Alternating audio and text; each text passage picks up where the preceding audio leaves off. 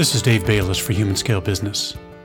If you aren't careful, the tasks related to the administration of a membership community can be overwhelming or simply too costly to sustain.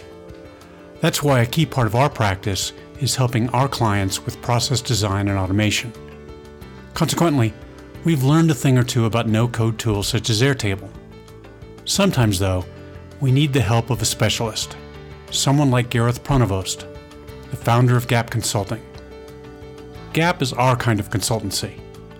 It's human scaled with a penchant for serving other small to medium sized service providers. It has a well defined niche and uses technology to extend its reach nationally and globally. Gareth, and increasingly his colleagues, generously share and demonstrate their expertise through the distribution of videos via YouTube.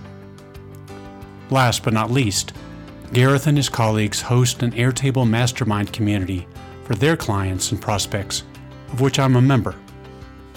I spoke with Gareth about Airtable, the no code movement, cultivating community, and the need to work through the suck.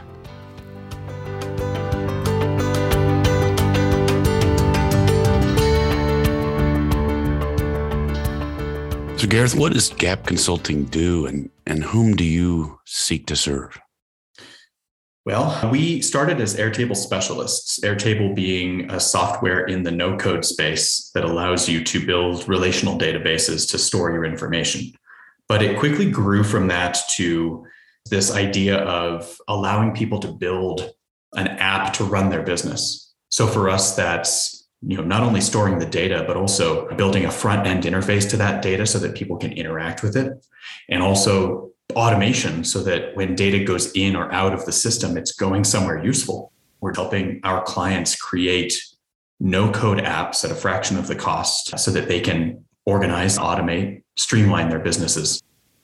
The majority of our clientele is small business owners who are in service based businesses themselves. That's not to say that we don't work with the enterprise client on occasion, but the vast majority of the folks who are leveraging the power of no code tools really comes down to uh, these SMBs, these small medium businesses that realize they have some workflow issues, some operational issues that they can streamline, and they look to no code solutions to, to get those results.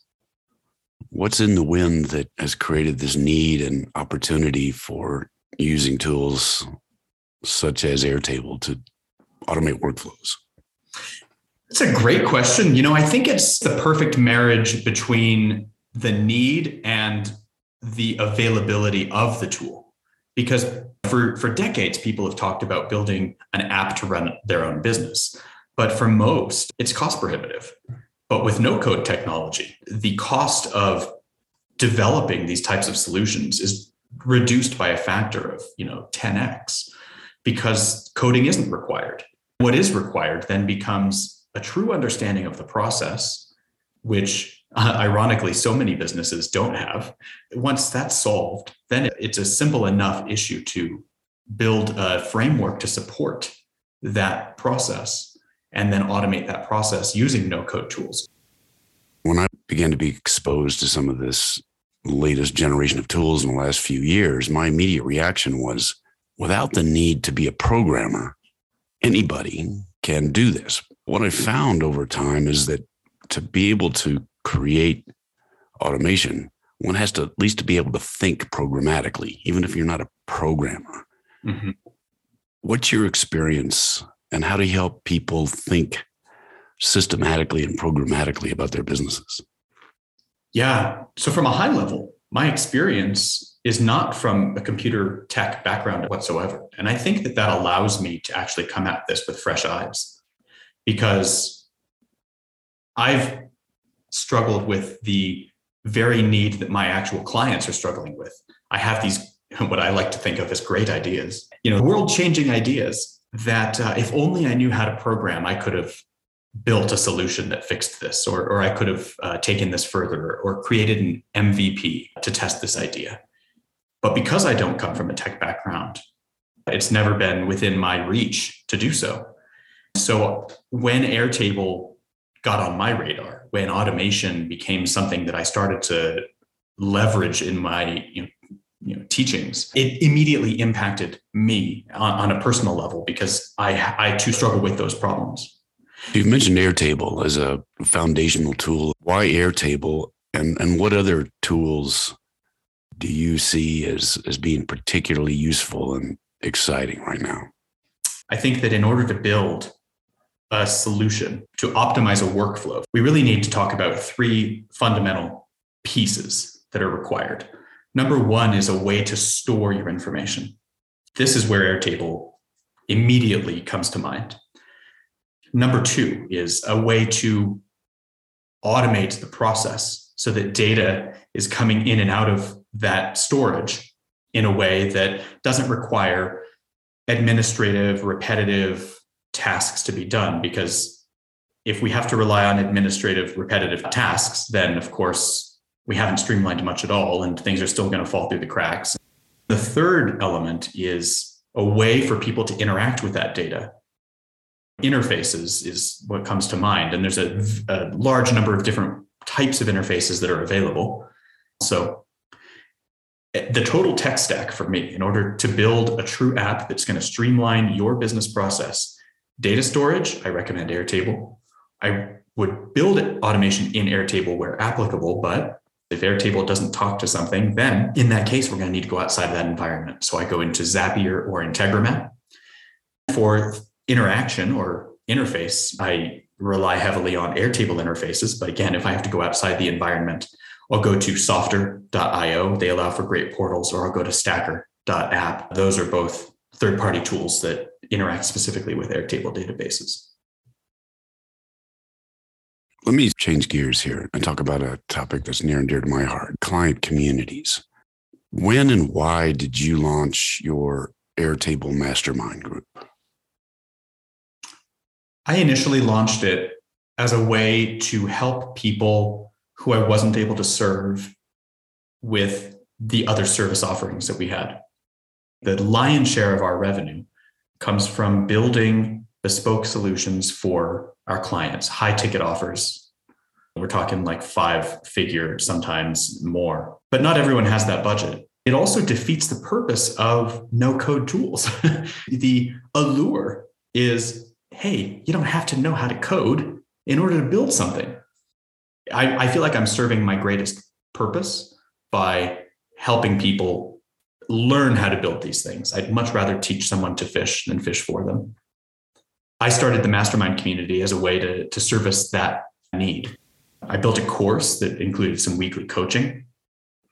This evolved into two separate products a course, which is a standalone course, and then a mastermind community that includes weekly coaching. With our newest evolution of our mastermind community. It's not just me anymore offering the coaching. I'm really excited actually today. One of my consultants is hopping in for the first time and she'll be offering a, webinar in a group coaching format for, on a topic that is over my head.